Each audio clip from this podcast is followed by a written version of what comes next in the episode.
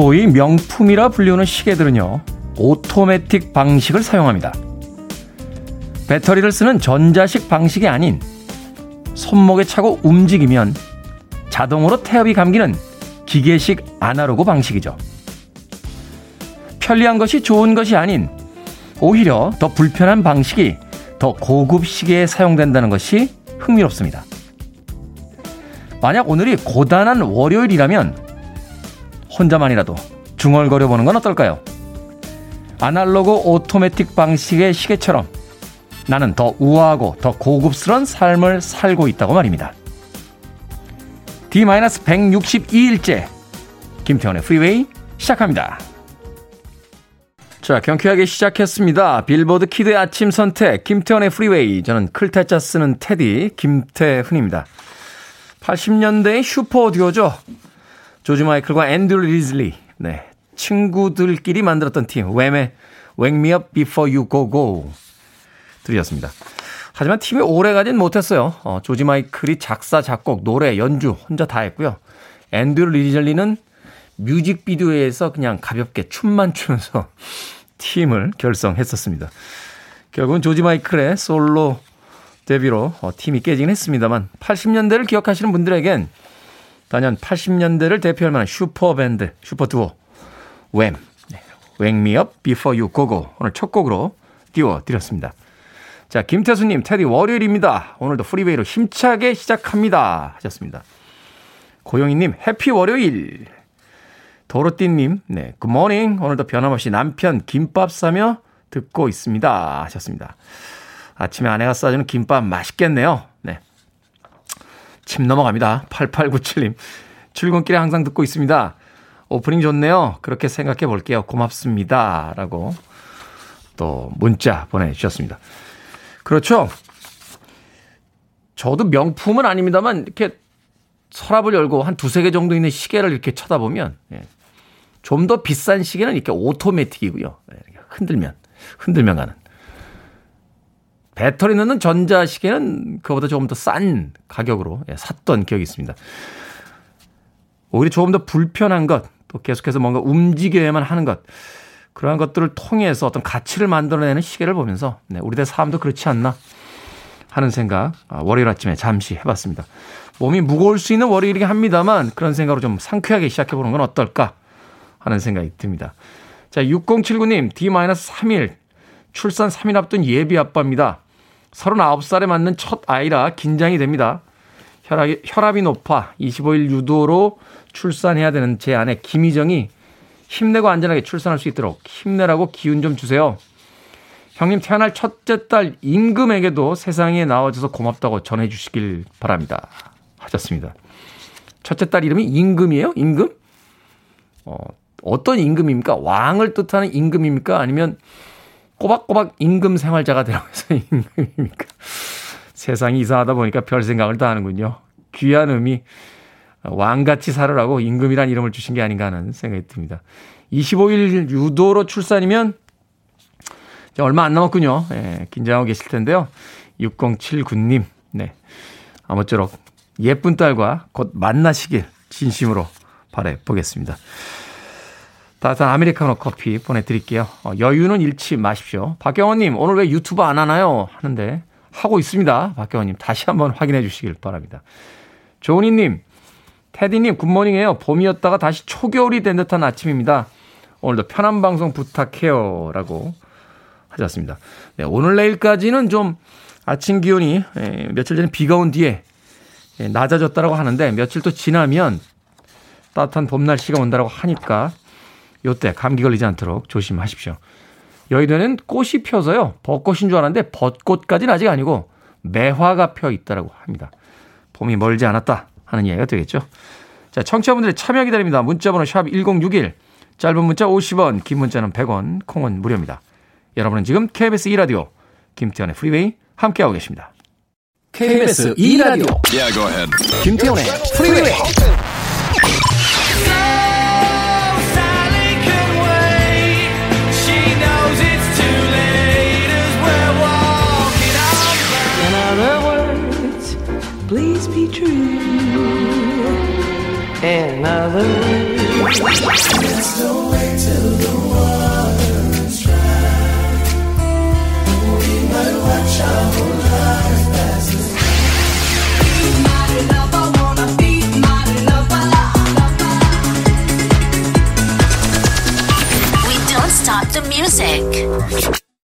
스테파니 밀스의 곡이었죠. Never knew love like this before.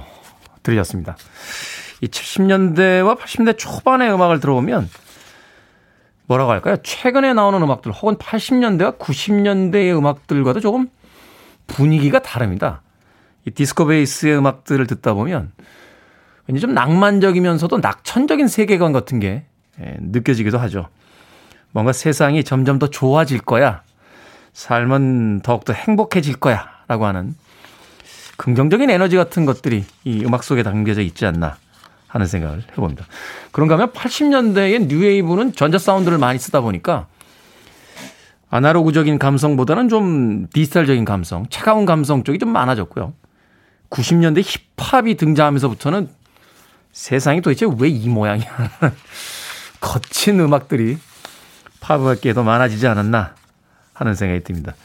누구나 어떤 시절로 돌아갈 수 있다면 언제로 돌아가겠는가 하는 재미있는 상상을 하게 되는데 저는 1970년대에 이 디스코 그룹이 있었던 예, 그 어느 공간으로 가고 싶다 하는 생각 가끔 해봤습니다. 스테파니 밀스의 Never Knew Love Like This Before 들으셨습니다. 자, 김진숙님, 백신 맞은 곳이 너무 아파요. 라고 하셨는데, 좋은 겁니다. 제가 주말에요, 그 선배님을 만났는데 의사분이세요. 그래서 백신을 맞으셨는데 굉장히 긴장하셨답니다. 어, 이게 백신 반응이 오니까 전날 술도 안 드시고, 어, 백신 맞은 날, 다음날 약속도 안 잡으셨는데 한 개도 안 아프셨대요. 그래서 되게 슬펐답니다.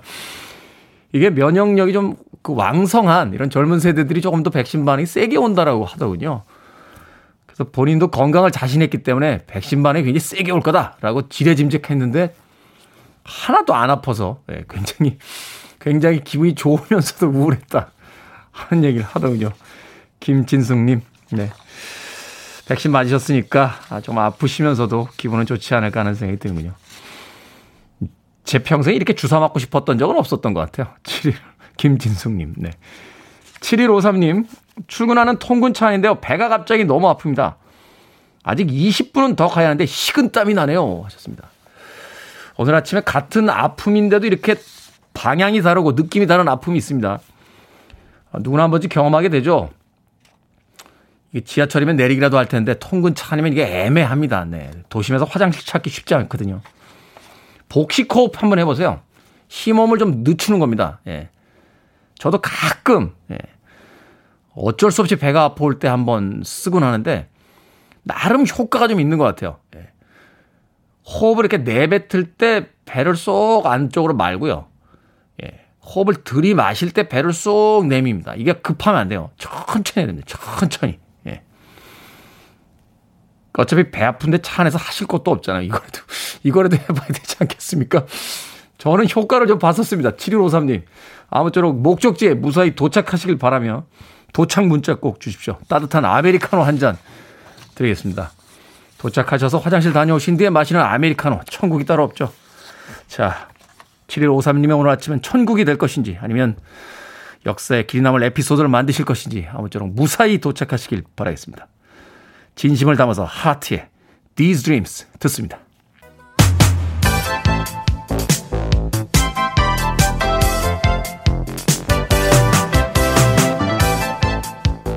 이 시간 뉴스를 깔끔하게 정리해드립니다. 뉴스 브리핑 최영일 시사평론가와 함께합니다. 안녕하세요. 안녕하세요. 유럽에서 아스트라제네카 접종 재개한다고 하죠. 네네. 혈전 부작용 논란 때문에 뭐 접종이 중단됐다 해서 여러 가지 어떤 불안한 뉴스들이 전해졌었는데. 네. 그런데 뭐 그냥 깔끔하게 정리가 됐습니다. 현지 시간으로는 지난 18일, 우리 시간으로는 19일이니까 금요일에 전해진 소식이에요. 그렇죠. 유럽의 의약품청 EMA가 자, 아스트라제네카에 대해서 면밀 조사를 한 결과 혈전 현상과 인과적 관계는 없다. 아스트라제네카는 안전하고 매우 좋은 백신이다. 접종을 권고한다. 이렇게 승인을 다시 한 거예요. 며칠 동안 멈춰 있었습니다. 그래서 지금 아스트라제네카를 접종하고 뭐 마크롱 대통령 나 나부터 맞겠다. 문제는 뭐냐면 이게 가다 서다 가다 서다 하니까 불신이 초래됐다는 거예요. 지금 이 영국과 아스트라제네카에서는 조금 이거 저 문제 제기를 하고 있습니다. 뭐냐 하면 다른 백신도 혈전 현상이 있다. 왜 아스트라제네카에만 브레이크를 걸었을까?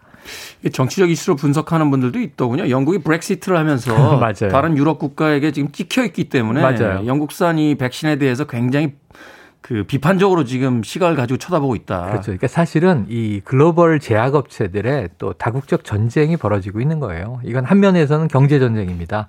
그러면서 아스트라제네카가 상당히 가격이 싼 좋은 백신인데 어쨌든 유럽 다른 나라에서는 브렉시트 이후 좀 이 딴지를 걸고 있는 거 아니냐 이런 이제 또 불신감들이 서로 있는 거예요. 지켜보도록 하고요. 또 미국은 아스트라제네카를 아직도 승인을 안 하고 있습니다. 왜냐하면 모더나 파이자는 미국 백신인데 네. 아스트라제네카는 가격이 5분의 1 이하로 싸거든요. 그렇죠. 그러면 이제 문제가 생길 수 있겠죠. 어떤 수익성의 측면에서 이건 또 다른 문제니까 지켜보되 여기에 따라서 유럽 의약품청의 결정에 따라서 우리도 지금 이제 어떻게 될 것인가 보고 있었지만 우리는 중단 권고 없었고요. 국내에도 일부 혈전 환자가 있는데 다른 증상으로 각각 확인이 됐습니다.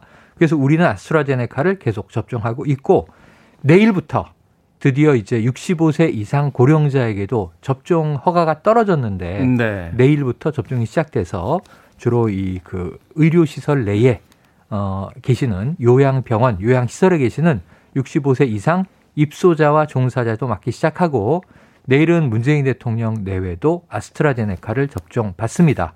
이유는 6월에 영국에서 열리는 G7 정상회담에 우리는 게스트로 가거든요. 근데 이제 아스트라제네카 두 번 맞잖아요. 그렇죠. 12주 간격이에요. 그러니까 좀 일찍 1차 접종하고 또 출국 전에. 근데 보통 2, 3주 후에 효과가 나타나기 때문에 여유 있게 맞을 필요가 있는 이유이고 청와대는 아스트라제네카가 안전하고 효과가 있다는 것을 보여주기 위함이다. 이렇게 밝히기도 했습니다. 자, 이 백신을 가지고 정치적 이해 타산을 지금 고려하는 사람들도 있는 것 같은데 네. 여당 지지자 중에서는 80% 이상이 맞겠다. 야당 음. 지지자 중에서는 40% 이상만 맞겠다. 이렇게 정치적인 또 이게 영향이 자꾸 안타깝게도 과하게 개입이 되고 있어요. 그렇죠. 두 배 이상 차이가 나는 것에 대해서 다시 한번 좀 생각을 좀 해봐야 될 것 같습니다. 그렇습니다. 그렇습니다. 자, 오세훈 안철수 후보가 드디어 단일화에 합의를 다시 했다고요? 네, 합의를 했습니다. 지금 여론조사 여러 가지가 쏟아져 나오고 있는데 가장 최근에 중요한 조사는 이 양자구도일 경우와 다자구도일 경우를 보여주는데 양자구도일 경우는 쉽게 말씀드리면 오세훈 안철수 후보 누가 되든지 야권 후보가 유리한 여론조사가 나오고 있어요. 네. 다자구도로 가는 경우에는 지금 이 오세훈 후보, 박영선 후보, 안철수 후보가 약간 격차가 있지만 오차 범위 내에서 막 엉켜 있어요. 그러니까 3자 구도가 되면 야권 승리가 좀 불안합니다. 민주당 입장에선 해볼 만 합니다. 양자 구도가 되면 민주당이 상당히 지금 불리해집니다. 음. 야권 그 누구라도 유리해집니다. 근데 둘 다 여기서 양보하기가 쉽지 않은 거예요. 그렇죠. 오세훈 후보는 야 내가 돼도 이기는데 안철수 후보는 내가 돼도 이기는데 이럴 수 있는 거잖아요. 그래서 지난주 약속이 다 깨졌어요. 아름다운 단일화가 물 건너갔다. 그랬었는데 지금 주말 사이에 다시 재합의가 이루어졌고 오늘부터 여론조사 들어갑니다. 두 후보가 팽팽하게 맞섰던 여론조사 설문 문항. 자, 적합도로 물어보자. 오세훈 후보. 아니다. 인물 경쟁력으로 물어보자. 안철수 후보. 두 개 여론조사 기관에 둘 다 의뢰합니다. 그래서 두 개의 결과를 합산합니다. 그럼 이제 좀 우리가 어, 절충됐네. 적합도도 물어보고 경쟁력도 물어보고 합산한다니까 그러니까 됐네. 여론조사 방식은 안철수 후보가 주장했던 무선 전화 100%로 합의가 돼서 오늘부터 여론조사 시작되고요. 빠르면 내일 오후, 늦어도 모레 오전 이때 야권 단일 후보가 발표된다고 하니까 오세훈이냐 안철수냐 곧 판가름이 날 것 같습니다. 네, 자 야당 지지자들 사이에서는 또 이게 초유의 관심사가 되지 않을까 그렇죠. 생각이 또 듭니다. 자, 최근 아시아계 여성들이 숨진 미국 애틀란타 총격 사건으로 뭐 인종 혐오에 반대하는 목소리 미국 내에서 커지고 있죠. 네. 특히나 한국계 할리우드 배우들이 자신들의 영향력을 아. 사용해서 또 선한 어떤 여론을 만들기 위해서 참여하고 네. 있다 하는 이야기가 있는데요. 감동적인 대목이고요. 들여다볼 네. 필요가 있습니다. Stop Asian Hate. 아시아 사람들에 대한 혐오를 멈춰라 하는 운동이 지금 벌어지고 있고 오프라인 시위도 벌어지고 있고요. 온라인 해시태그 운동도 벌어지고 있는데 여기에 지금 샌드라 오 아마 Grey's Anatomy라는 미드 보신 분들은 뭐, 여기 나오는 동양계 여성 네. 골든글러브를 거머쥐었던 여배우예요. 그런데 이제 이 인종 차별 그리고 Asian계 혐오를 멈춰라라고 피츠버그에 사시는데 네. 거기서 지금 이제 가두 시위에 나서서 마이크를 잡고 연설을 했고요. 그리고 이 대니얼 대 킴이라고 Lost라는 미드 보시면 네네. 아, 이 동양인으로 나오는 우리 한국계 배우입니다. 아마 하와이 오 하와이 오에도 나왔죠. 네, 하와이 오에도 나왔죠. 하와이안 오 여기서 네네. 이제 저그 옛날 오공 수사대 오공 수사대 네, 하와이의 범죄 수사 나 하와이 버전의 CSI다 이런 얘기도 하는데 여기서도 유명합니다. 이 대니얼 대 킴은요 자기 경험을 얘기했는데 어 전 이, 이 스토리를 듣고는 정말 막 너무 막 가슴이 먹먹해요. 여동생이 인종 혐오의 희생자라는 거예요. 근데 자신의 여동생이 길을 가고 있는데 차가 빵빵 하면서 인도로 다녀야지. 차도로 내려왔던 모양이죠. 인도로 올라갔대요. 근데 차가 인도로 따라 올라와서 여동생을 쳤다는 겁니다. 그러니까 여동생이 지금 나를 차로 친 거냐라고 항의하니까 차로 밀어서 사망을 했다는 거예요. 데니얼 데킴의 친여동생이. 아. 이 이야기를 하면서 그 가해 운전자는 이전에 인종혐오 범죄 전력이 있는 전과자였지만 난폭 운전으로만 처벌받았다. 라고 자기의 이야기를 토로하면서 이번 사태에 대해서 강력하게 항의를 했습니다. 이뿐만 아니라 스티븐 연 미나리에 지금 오스카 나무주연상 후보 올라가 있죠. 그리고 또 이제 수현 보시면은 뭐 어벤져스 2에도 나왔었고 음, 네. 또 신비한 동물 마법 사전에도 나왔는데 이런 헐리우드 한국계 배우들이 강한 목소리를 내고 있습니다. 네. 이민자들의 나라에서 이런 인종에 대한 차별이 가장 격렬하게 일어난다는 게 아이러니하기도 합니다. 그렇습니다. 자, 시성뚱 퀴즈 오늘 어떤 문제입니까? 자, 앞서 백신 관련 뉴스를 전해드렸는데요. 개방성, 투명성, 민주성이라는 우리나라 K방역의 3대 원칙이 앞으로도 잘 지켜지길 바라면서요. 1931년 장편 소설 3대 이 3대를 지은 염상섭은 네. 1921년에 이 작품으로 데뷔를 했습니다. 우리나라 최초의 자연주의 소설이라고 평가받는 이 소설. 표본실의 땡땡땡땡. 자, 뭘까요? 네 글자입니다. 표본실의 땡땡땡땡. 1번 청개구리. 2번 청개구라. 3번 청개광장. 4번 청소반장. 자, 정답 아시는 분들은 지금 보내주시면 되겠습니다. 재미는 오답 포함해서 총 10분에게 불고기 버거 세트 보내드립니다.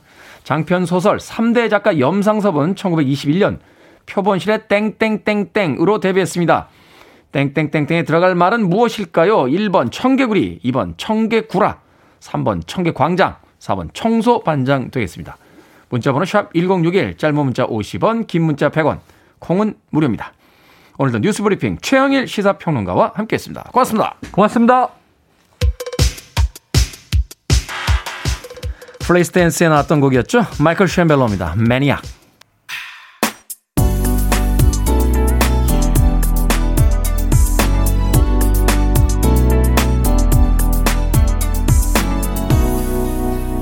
김태훈의 Freeway.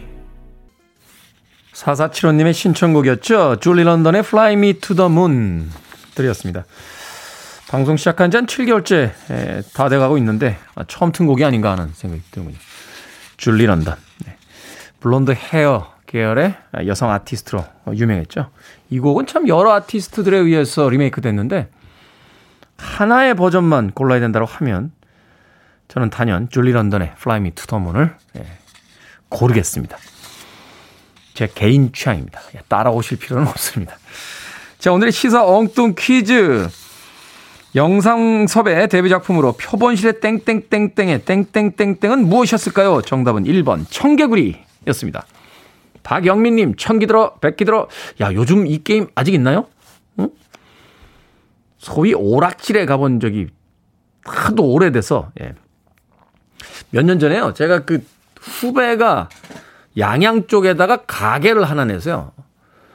어, 오픈 기념으로 오락기계를 사준 적이 있어요. 예. 그 꽤 비쌌, 꽤 비쌌습니다. 그 한 6, 70만 원 했는데, 갖다 놓고서는 정말 원 없이 오락했던 적이 있어요. 원 없이. 예전에는 참 그 50원, 100원 그거 크게 없어가지고 말이죠.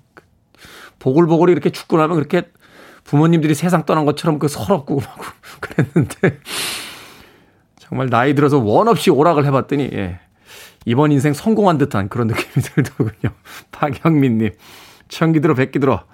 자, 손은지님 청사초롱이라고 해주셨고요. 안경님 청취율 조사. 또 아픈 부위를 또 건드리시는군요. 네, 청취율 조사. 자, 네 번의 조사 중에서 이제 두 번이 끝났고요. 아직까지는 저희들이 약속한 예, 청취율이 나오지 않고 있습니다. 마음 피웠어요. 예, 민영 PD하고 지난번에 아침 먹으면서 이야기했습니다. 예, 마음 피우자. 하고서 한기영님. 박영민님, 청량리에서 춘천 가는 열차 타고 싶네요. 하셨습니다. 날씨가 따뜻해지니까 또 여행 가고 싶어지는 그런 계절이 다가오고 있죠. 봄 햇살 받으면서 예, 춘천 가는 기차 타고 싶네요. 아, 춘천 가는 기차라는 노래를 김현철 씨가 불렀었죠. 예, 친구예요. 예, 중요한 건 아닙니다. 그냥 밝히고 싶었습니다. 아, 유명인들과 좀 친하다 하면은 좀 많은 분들이 방송을 들어주시지 않을까 해서 예, 김현철 씨랑 친구다. 예, 라고 이야기 드리는 바입니다. 윤정 씨 청청 패션이라고 재미있는 오답 보내주셨습니다. 자, 방금 소개해드린 분들 포함해서요. 재미있는 오답자, 정답자 모두 합쳐서 모두 10분에게 불고기 버거 세트 보내드리겠습니다. 당첨되신 분들은 오늘 방송이 끝난 후에 김태훈의 Freeway 홈페이지에서 확인할 수 있습니다. 콩으로 들어오셔서 어, 당첨이 되신 분들은요. 방송 시간에 다시 한번 샵 1061로 이름과 아이디 보내주시면 모바일 쿠폰 보내드리겠습니다. 짧은 문자는 50원, 긴 문자는 100원입니다. 9884님의 신청곡으로 합니다. 1982년도에 발표됐었죠. 80년대 최고의 슈퍼밴드 중에 한 팀입니다. 토토, 아프리카.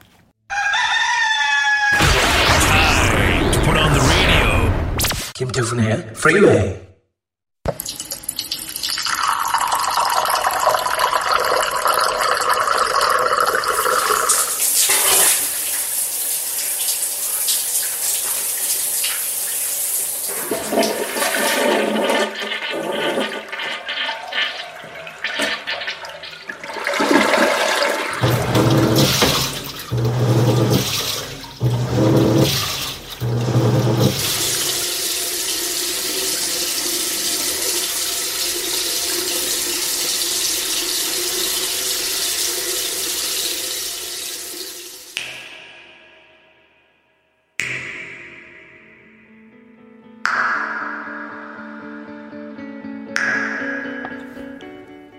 생각을 여는 소리 Sound of Day.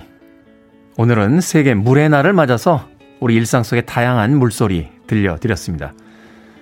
세계 물의 날은요, 물 부족과 수질 오염이 점점 심각해지자 유엔이 제정하고 선포한 날입니다.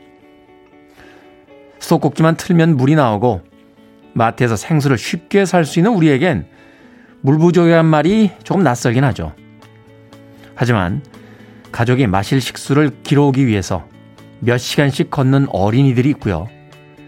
농지에 물을 대느라 강이 말라버려서 식수가 부족한 주민들이 있는 걸 보면 누군가에게는 물 부족이 일상인 것도 있는 것 같습니다.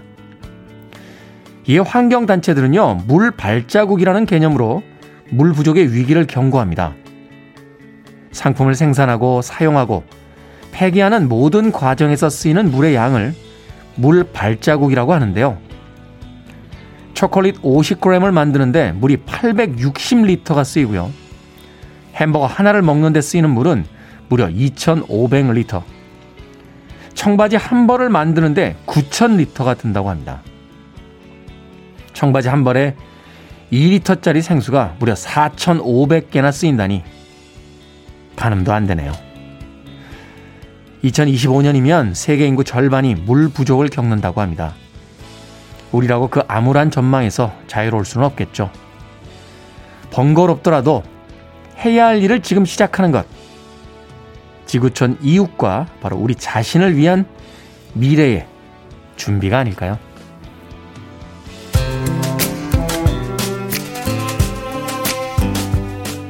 Boyz II Men입니다. Water Runs Dry. To one of the best radio stations around. You're listening to 김태훈의 Freeway.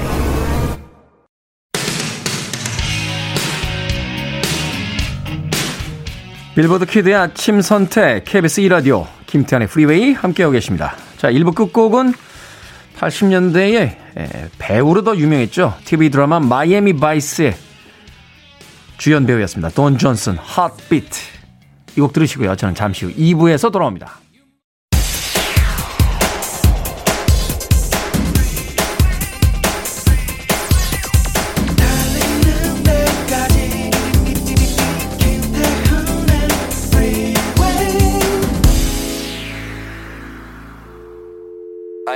Your arms around me. I need to feel your touch.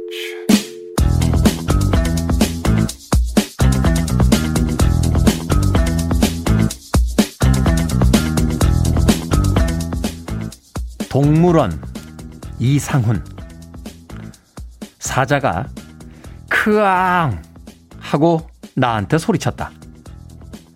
나는 으앙 하고 울어버렸다. 지금 보니까 사자가 울고 있던 거였다. 그래서 나는 동물원을 못 간다.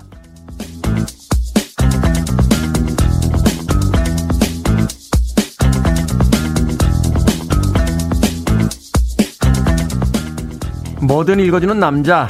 오늘은 대학생 이상훈 씨가요, 아이의 관점에서 쓴 시, 동물원을 읽어드렸습니다. 1970년대 후반 철학자 피터 싱어는요, 동물권을 주장했습니다. 동물도 사람처럼 생명을 보호받고 학대당하지 않을 권리를 지녔다는 거죠. 이후부터 동물 복지에 관심을 갖는 사람들이 늘어나면서 동물원을 바라보는 시선도 달라졌는데요. 동물을 구경하는 사람의 입장이 아닌 그 안에 갇힌 동물의 시선을 고려하게 된 것이죠. 우리나라에선 2019년부터 동물원 수족관법이 시행이 되면서 동물의 특성에 맞는 공간과 환경을 제공하는 걸 법으로 규정했습니다. 생물의 다양성을 보존하는 역할도 강조가 됐죠. 전주의 한 동물원에서는요, 무려 400억 원을 들여서 콘크리트를 모두 제거하고 초원과 숲으로 환경을 만들기도 했는데요. 그럼에도 불구하고 동물학대 논란을 일으키는 곳들도 여전히 존재합니다. 하지만 이렇게 조금씩 공존을 위한 변화가 일어나고 있는 거죠. 철장 속 사자가 사람을 위협한 게 아니라 울고 있던 거라고 생각할 수 있게 된 것처럼 말입니다.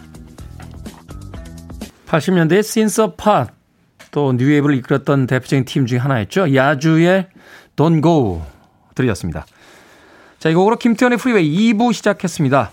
앞서 일상의 재발견, 우리 하루를 꼼꼼하게 들여다보는 시간. 뭐든 읽어주는 남자, 네, 대학생 이상훈 씨께서 어린아이의 눈으로 써내려간 동물원이라고 하는 시 읽어드렸습니다.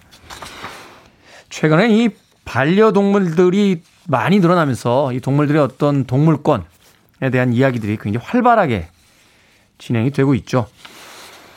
그래서 사실은 동물을 학대하게 되면 이제 국가의 공권력이 수사를 나서게 되는 어, 이런 일들도 우리에게 이제 일상적인 일반적인 어떤 상식이 됐습니다. 그런데요. 동물원은 왜 아직도 남겨놓고 있는지 잘 모르겠습니다. 사람마다 의견이 다를 수 있겠습니다만 저는 개인적으로 동물원 폐지론자예요. 예. 우리에게 이제 영상 매체가 이렇게 많이 늘어나 있는 시대에 물론 직접 체험과 간접 체험이 다르긴 하겠습니다만 그 동물들을 좁은 우리에다 가둬놓고 사람들에게 구경거리로서 전락시키는 그것이 과연 무슨 학습의 현장인지 예. 저 개인적으로는 전 납득이 가지 않습니다. 뭐 저와 다른 생각을 하시는 분들도 계시겠습니다만 한 번쯤 음, 고민은 다시 해본 해볼 만한 문제가 아닌가 하는 생각 해봤습니다. 자, 뭐든 읽어주는 남자에선 여러분 주변에 의미 있는 문구라면 뭐든지 읽어드립니다. 포털 사이트에 김태훈의 프리웨이 검색하고 들어오셨어요. 청취자 참여라고 쓰여진 부분 누르시면 뭐든 읽어주는 남자 게시판이 있습니다. 홈페이지 게시판 이용해서 어, 많이 참여해 주시길 부탁드리겠습니다. 또 말머리 뭐든 달아서 문자로도 참여 가능합니다. 문자 번호 샵 1061, 짧은 문자는 50원, 긴 문자는 100원, 콩은 무료입니다. 채택되신 분께는 촉촉한 카스테라와 라떼 두 잔 모바일 쿠폰 보내드리겠습니다. K78978137님께서 수원역으로 가는 66번 버스에서 테디 목소리 흘러나옵니다. 기사님 센스 good! 이라고 보내주셨습니다. 66번 버스 기사님, 감사합니다. I need it. I'm desperate for it. Okay, let's do it. 김태훈의 Freeway. 4010님의 신청곡이었습니다. 스웨덴 그룹 카디건스의 Love For에 이어진 딜라이트의 Groove is in the Heart Deee-Lite였습니다. 이 곡은 빌보드 싱글 차트 4위까지 올랐던 곡이었죠. 3인조 팀이었습니다. 아, 보컬을 맡고 있는 여성 Lady Miss Kier 그리고 DJ 드미트리와 DJ Towa Tei라고 하는 세 명의 멤버로 어, 구성된 팀이었는데 이 Towa Tei는 한국 어, 사람이에요. 정동화라고 알려져 있습니다. 국내에 왔을 때 어, 여러 가지 이야기들을 아, 남겨놓고 갔다고 하더군요. 예, 동대문을 특히 사랑해서 예, 입국과 동시에 동대문에 가서 예, 차량용 방석과 슬리퍼까지 구입해서 갔다 하는 이야기를 관계자에게 들은 적이 있습니다. 카디건스의 Loveful 그리고 딜라이트의 Groove is in the Heart까지 두 곡의 음악 이어서 보내드렸습니다. 자, 2597님, 새벽 시장에서 매장에 판매할 과일, 야채를 구매하고 돌아가는 길에 늘 듣는 태훈 형님의 스마트한 목소리 항상 힘이 납니다. 하셨습니다. 2597님, 아침부터 부지런히 살고 계시군요. 뭐 하나 드리고 싶은데요. 어, 뭐 드릴까요? 어, 피자 한 판 보내드리겠습니다. 2597님. 네. 열심히 일하시고 점심시간에 동료들과 함께 맛있게 나눠 드시길 바라겠습니다. 자, 5954님, 김해는 벚꽃이 만발입니다.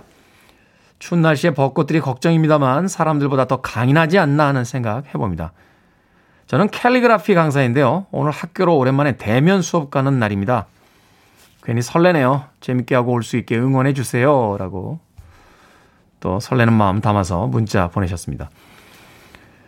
이게 설렐 일인가요? 어, 늘 가던 학교고, 늘 가던 회사고, 늘 만나던 사람들인데, 코로나 때문에 그 만남이 뜸해지고, 어, 사람들을 자주 보지 못하게 되자, 우리 삶을 구성하고 있는 것 중에 정말 중요한 게 뭔가 하는 것을 다시 생각해 보게 된 시간들이 아닌가 아, 하는 생각이 듭니다.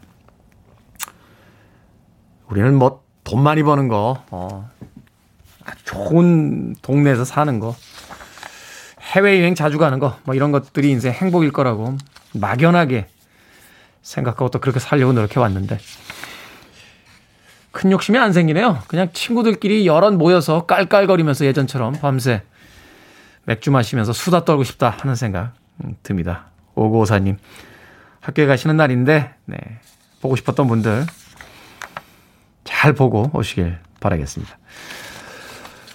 어, 박은영님, 테디 나왔드아 라고 보내주셨습니다. 네, 제 얼굴만 보는 것보다는 가끔 풍경 그림도 어, 보시는 게 어떨까 하는 생각이 듭니다. 유튜브로 들어오시면 다양한 KBS 카메라에 잡힌 오늘 아침 풍경 볼 수 있습니다. 자, 정육면체님, 그리고 7287님, 0594님, 신청곡 들려드립니다. 오아시스, Don't Look Back in Anger.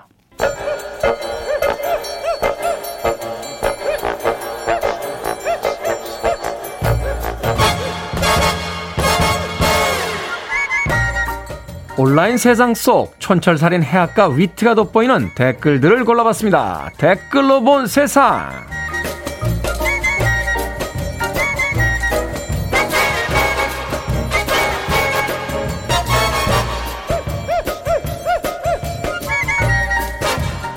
오늘 만나볼 첫 번째 세상. 아프리카에선 코뿔소를 보호구역으로 옮길 때 종종 헬기를 사용한다고 합니다. 이때요, 옆으로 눕히는 것보다 거꾸로 매달아 이동하는 게 코뿔소의 건강에 더 좋다 하는 연구 결과가 나왔는데요. 척추가 펴지면서 기도가 개방돼 혈중 산소 수치가 높아지기 때문이라네요. 여기에 달린 댓글들입니다. IF79님, 아니 이건 코뿔소 의견도 좀 들어봐야 되는 거 아닙니까? DSCH님, 건강에는 좋아도 모양은 좀 빠지네요. 코뿔소의 채통도 생각 좀 해주세요. 아, 거꾸로 매달리는 게 더 건강에 좋다. 흥미로운데요? 아, 그래서 헬스클럽에 가면 그 어르신들이 그렇게 거꾸리에 거꾸로 매달려 계신 거군요. 척추 펴지고 산소량 증가하고. 깊은 뜻이 있었어. 깊은 뜻이.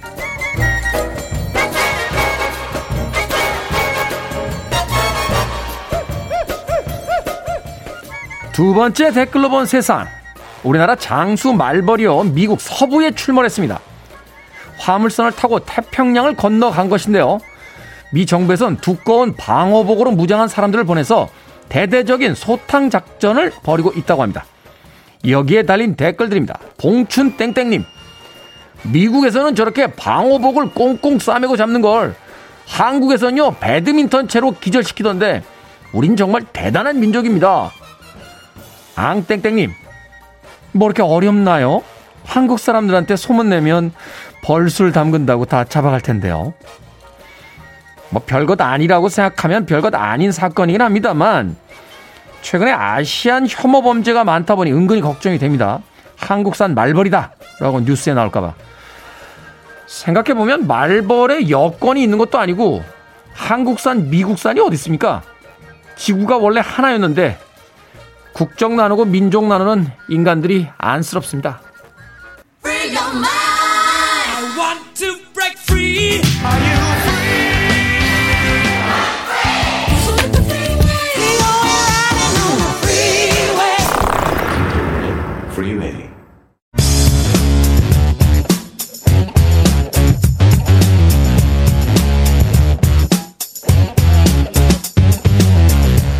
월요일은 과학 같은 소리 안에 과학에 재밌게 접근해보는 시간입니다. 국립과천과학관의 이정모 관장님 나오셨습니다. 안녕하세요. 안녕하세요. 과천과학관의 이종모입니다. 네, 김민경님, 이정님, 고수현님을 비롯해서 많은 청취자분들께서 관장님 나오셨다라고 반갑게 반갑습니다. 네, 인사를 해주셨습니다.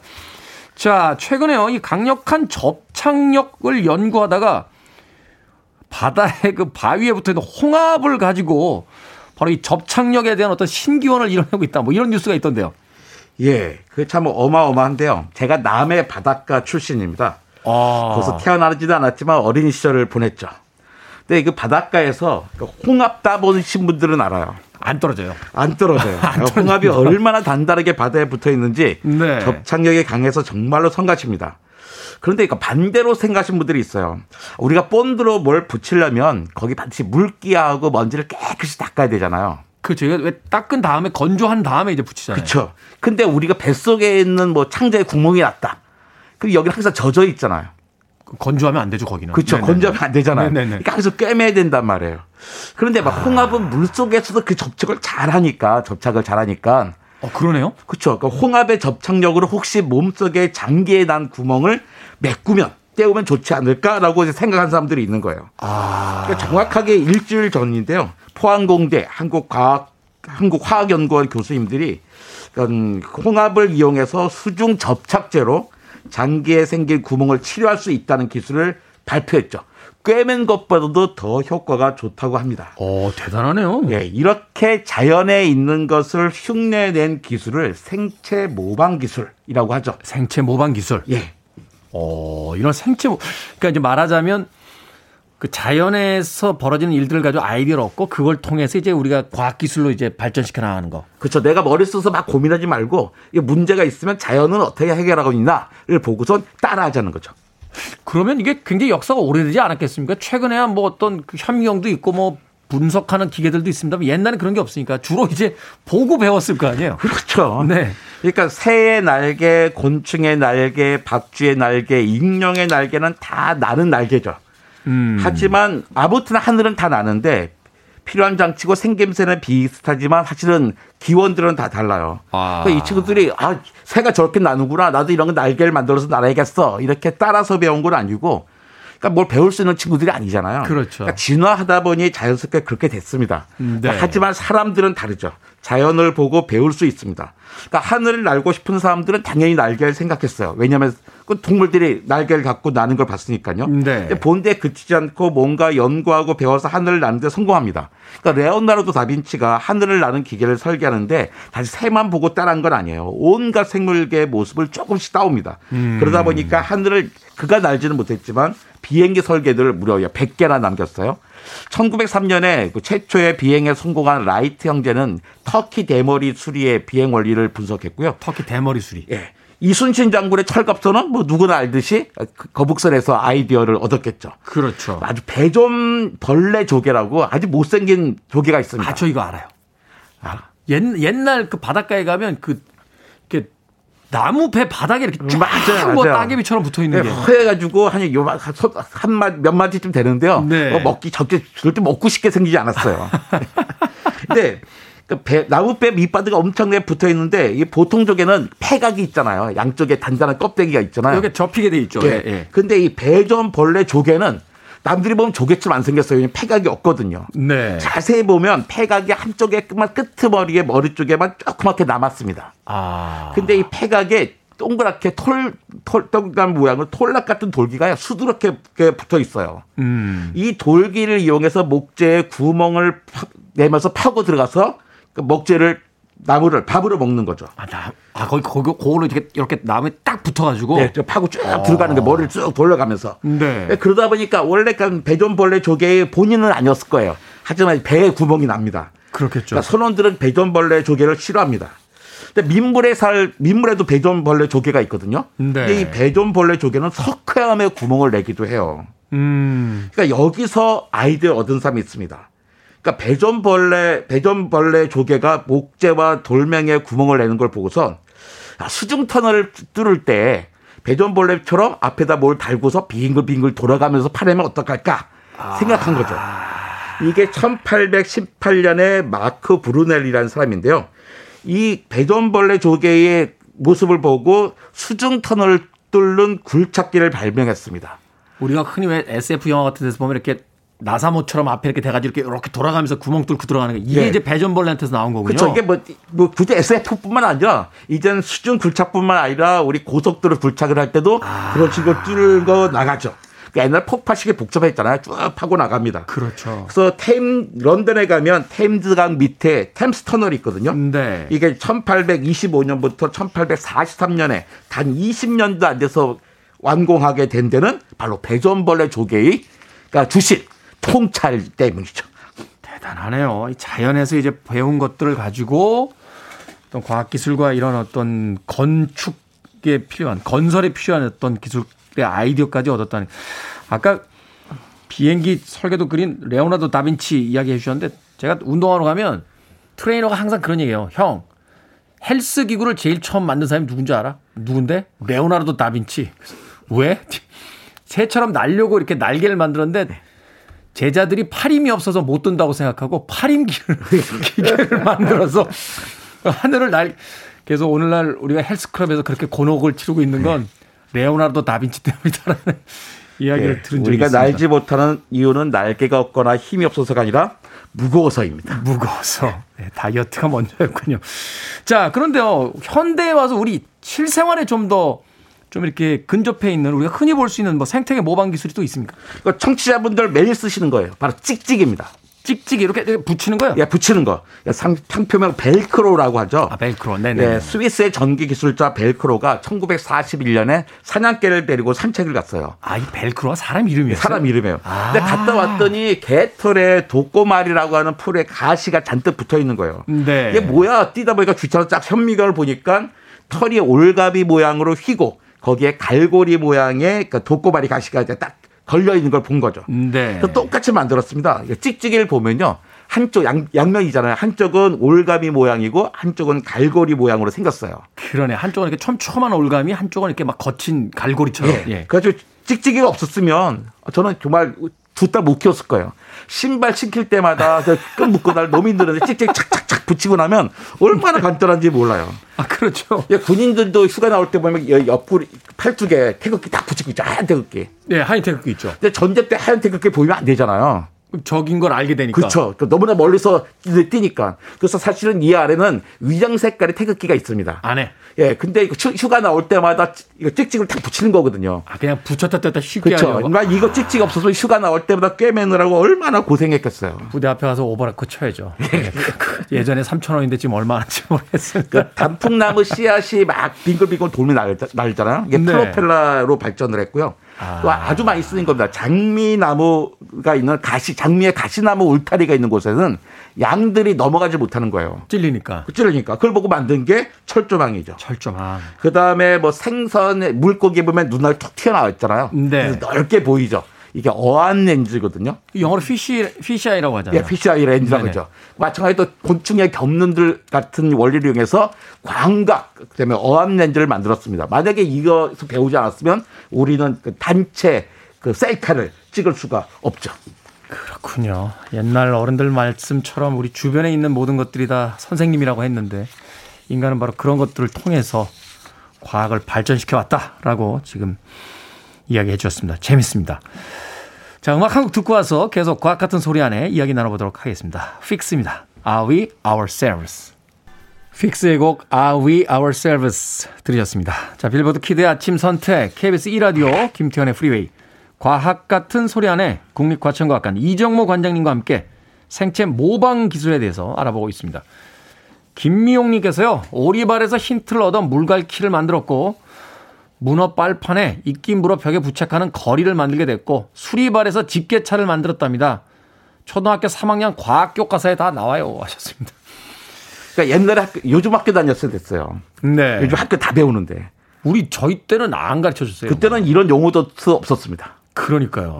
예. 요즘 요즘 초등 3학년이 저희보다 낫군요. 그러니까 옛날에 학, 학교 다닐 때 과학 좀 잘했던 분들도요. 애들이 중학생만 돼도 과학책을 봐줄 수가 없어요. 그렇죠. 워낙에 많이 발전해가지고. 그 얘기 하시더라고요. 부모들이 이제 공부를 봐주는 시대는 끝난 것 같다는 이야기도 하더라고요. EBS에 의존하십시오. EBS. 네.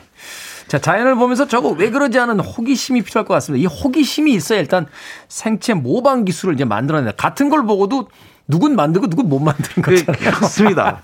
그 연꽃 효과라고 있어요. Lotus effect라고 하는데요. 네. 제가 유학했던 독일 본 대학교에는 식물학과 안에 어마어마하게 거대한 저- 식물 그 정원이 있습니다. 네. 식물원인데 거기 연못이 있거든요. 연못에는 엄청나게 연, 큰 연꽃이 있어요. 그 연잎에는 애 갓난애 두 명을 딱 앉혀놔도 연잎이 멀쩡하게 떠 있는 거예요.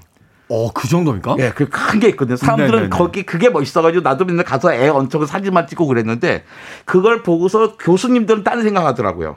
거기 정말 훌륭한 교수님이 계셨어요. 비렐름 바르 트로트라는 교수님이 있는데 네. 이분이 얼마나 훌륭하냐면 저한테 점심도 사주셨어요. 근데 이분은 다른 생각을 하는 거예요. 아니 왜 연꽃 연잎은 저렇게 항상 깨끗할까? 비가 와도 물이 안 묻어 있고 먼지가 와도 깨끗할까? 근데 그걸 음. 그다가 검색 조- 조사를 보니까 거기에 마이크로 규모의 아주 작은 규모의 작은 돌기들이 달려 있는 거예요. 아, 연꽃의 그, 그 표면에. 표면에 그 나노 structure를 만들어 주면 이게 매끄럽게 다, 흘, 다 흘러내린다. 그래서 그 원리를 이용한 페인트를 만들었습니다. 그래서 이 페인트 칠하면요 건물에 먼지가 안 껴요. 외벽에. 예. 항공기가 돈이 어디 많이 드냐면 항공기도 청소해야 되잖아요. 그렇죠. 항공기 청소에 돈이 많이 드는데 항공기에 이 페인트를 바르면 청소할 필요가 없는 거예요. 빗물이 그냥 거기 머물러서 얼룩이지는 게 아니라 다다 흘러내려. 흘러내버리니까. 마치 근데 이제 고층 건물 유리창 닦느라고 힘들잖아요. 그렇죠. 만약 유리에 바르게, 바르게 되면 창문 청소할 이유도 없게 되고 자동차에 바르면 세차할 필요도 없는 거죠. 아 그런데 왜 우리는 아직도 건물 청소하고 세차를 하느냐? 비싸기 때문입니다. 아, 비싸서 안 쓰는군요. 비싸서 상용화, 쓸 뿐이죠. 상용화가 안 된 거군요. 예. 상용화 됐는데 이런 우리가 하는 데가 아니라 아예 항공기나 이런 거대한 데만 쓰고 있고 일상의 어떤 일상에서 생, 잘활 쓰고 있지 않습니다. 예. 그 이야기 들으니까 이야기 저 과, 그 관장님 아시, 아, 알고 설명해 줄 수 있을지 모르는데 여성들 스타킹 예. 그 올이 안 나가기도 만들 수 있다며요. 그 오리 안 나가게 만들 수 있지만 오리 안 나가면 안 되죠. 산업이 망합니다. 그러니까 적당할 때 적당할 때 나가 주셔야지 이거 하나 사가지고 주- 중학교 졸업할 때까지도 하나 입어라 그러면 되겠습니까? 이 옛날에 그 전열 백열 정구도 그랬죠. 네. 그안 나가게 할 수 있지만 그 경제를 위해서 적절한 시간에 나가게 했던 겁니다. 생각이 짧았던 제가 사과를 드리도록 하겠습니다. 또, 또 이런 기술들 또 어디 있습니까? 그러니까 어, 건축에도 재밌습니다. 많이 쓰이는데요. 네. 얼룩말 무늬 있죠. 얼룩말 무늬. 얼룩말리 무늬는 도대체 겨우 왜 얼룩이야? 근데 여러 가지 장점이 있어요. 얼룩말 무늬가 있으면 채채팔이라고 채채팔이라고. 흑찰팔이 있잖아요. 걔 오다가 뭐 혼란에 빠져가지고 제대로 빛을 못 빨아먹습니다. 아, 맞아요. 이 그 줄무늬 있는 셔츠 같은 걸 입고 TV 방송에 나가면 카메라로 잡으면 이게 아지랑이 피듯이 막 맞습니다. 흔들려서 그 똑같은 원리예요. 네네네. 또 사자 눈에도 덜 띈대요. 근데 또 하나 기능인 게 바로 체온 조절 기능입니다. 검은 줄 위로는 거- 공기가 더 덥고 흰줄 위에는 공기가 상대적으로 시원하겠죠. 햇빛을 이제 흡수하는 게 다르니까. 그렇죠. 아. 그러니까 얼룩말 위아래 몸 위에서 대류 현상이 일어나서 체온을 낮춰주는 겁니다. 이걸 보고선 스웨덴 건축학자가 건축가가 일본의 건물을 지을 때 한 건물에다가 검은 줄과 하얀 줄을 그 번갈아 칠했더니 네. 건물이 시원해져 가지고 냉방비를 20% 절감했어요. 아, 그 건물에서 이제 각기 가- 옆에 벽인데 온도가 다르니까 이게 바람이 부는군요. 맞습니다. 더 심한 것도 있는데요. 짐바브웨 출신으로 남아공에 사는 어떤 건축가가 1990년에 황당한 주문을 받습니다. 네. 짐바브웨 수도에 10층짜리 쇼핑센터를 짓는 거예요. 어마어마하게 커다란 쇼핑센터를 짓겠다. 더운 아프리카에. 네. 근데 요구사항이 뭐냐면 에어컨은 쓰고 싶지 않다요. 아니 에어컨 없이 10층짜리 건물을 어떻게 지어요? 말이 됩니까? 그러니까 건축을 황당했는데 흰 개미집에서 아이디어를 얻었어요. 아프리카나 호주에 가보면요. 그건 거대한 흰 개미집이 있어요. 그 뭐 바위처럼 이렇게 생겼는데 그게 개미집이라고 그러더라고요. 네, 흰 개미집인데요. 네. 그제 키의 두 배가 넘는 것도 많고 뭐 큰건 6미터도 넘는 것도 있다고 합니다. 근데 더운 사막에서 땅 속에 집을 짓는 게 아니라 땅 바깥에다 커다란 집을 지었다는 건 아, 저 안에 뭔가 온도 조절이 된다는 뜻 아니야? 하고 연구해 봤더니 그렇겠죠? 흰 개미 집에서는 개미탑 위쪽 구멍으로 자연스럽게 열이 빠져나가게끔 설계가 됐다는 걸 봤어요. 아, 그러니까 환기구가 많다. 바깥으로. 나간. 그저 믹 피어스는 10층짜리 건물에 멋진 건물에 무려 63개나 되는 통풍구를 만들어 놨습니다. 아니 멋진 건물에 큰 고층 건물에 통풍구가 굴뚝이 63개나 있으니까 볼품은 없죠. 네. 볼품은 없는데 전력 소비량이 예상 소비량의 10%밖에 안 됐습니다. 아, 이게 그러니까 온도가 뜨거워지면 위로 올라가는 효과가 있으니까 거기다 천장 쪽에다 막 이렇게 구멍을 많이 뚫어놔서 데워진 열기가 다다 빠져나가게. 네. 빠져나가게 한 겁니다. 그러네요. 우리가 살고 있는 건물들은 다 폐쇄적이니까. 이게 참. 또 아주 유명한 건 이 전신 수영복이죠. 네. 전신 수영복 금지돼 있잖아요. 그왜 옛날에 선, 수영 선수들이 막 끼고 있었던 거죠. 그렇죠. 그게 상어 피부에 작은 돌개 같은 게 있어가지고 속도를 줄여준 거였는데, 근데 이게 신기록이 너무 많이 쏟아지니까 그 세계 수영 연맹에서 2010년 1월 1일부터 금지시켰어요. 네. 근데 국제 수영 수영 국제 수영 대회는 총 82개의 종목이 있거든요. 네. 그큰 레인, 작은 레인 다 해서.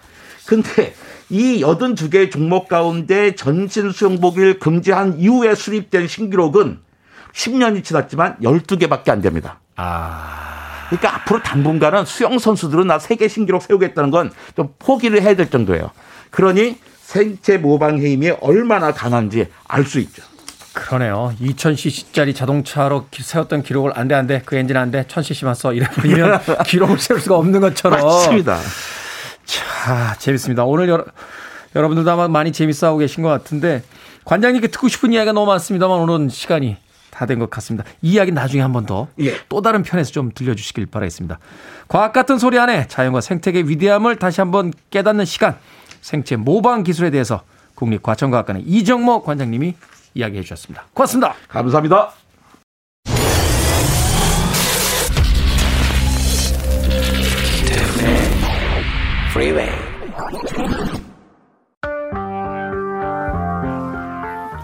KBS 2라디오 김태현의 프리웨이 D-162일째 방송 이제 끝곡입니다.